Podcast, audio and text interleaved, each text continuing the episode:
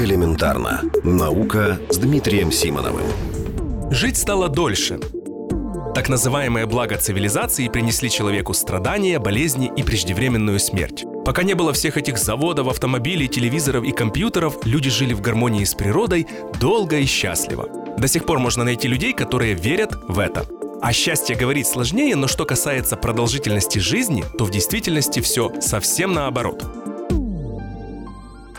В журнале Proceedings of the National Academy of Sciences недавно вышла публикация, посвященная этому вопросу. Ее авторы, ученые из Германии, Соединенных Штатов, Кении, Канады и Дании, проанализировали данные о смертности более миллиона людей, которые жили более чем в 40 странах, начиная с позапрошлого века. Они также изучили данные о смертности разных видов приматов, включая таких близких родственников человека, как шимпанзе и гориллы. Вот несколько интересных фактов, которые обнаружили авторы этого исследования. Если взять такую успешную страну, как Швеция, то за последние два столетия средняя продолжительность жизни человека здесь выросла с 30 до 80 лет. Приблизительно столько же живут люди и в других странах Европейского Союза. Согласитесь, это весьма впечатляющий прогресс. Интересно, сколько жили наши более далекие предки, охотники и собиратели? Можно посмотреть на немногие современные народы, ведущие подобный образ жизни. Например, Ходза в Танзании или Аче в Парагвае. Они живут приблизительно на 40 лет меньше, чем жители развитых стран, и всего на 10-20 лет дольше, чем шимпанзе.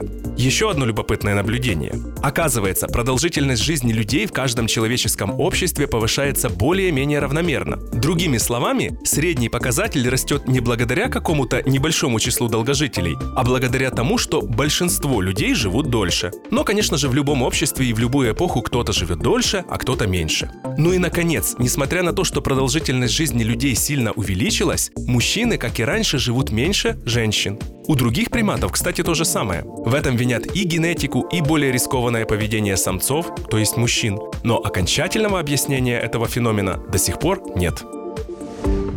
Элементарно. Наука. Ежедневно в эфире вестей.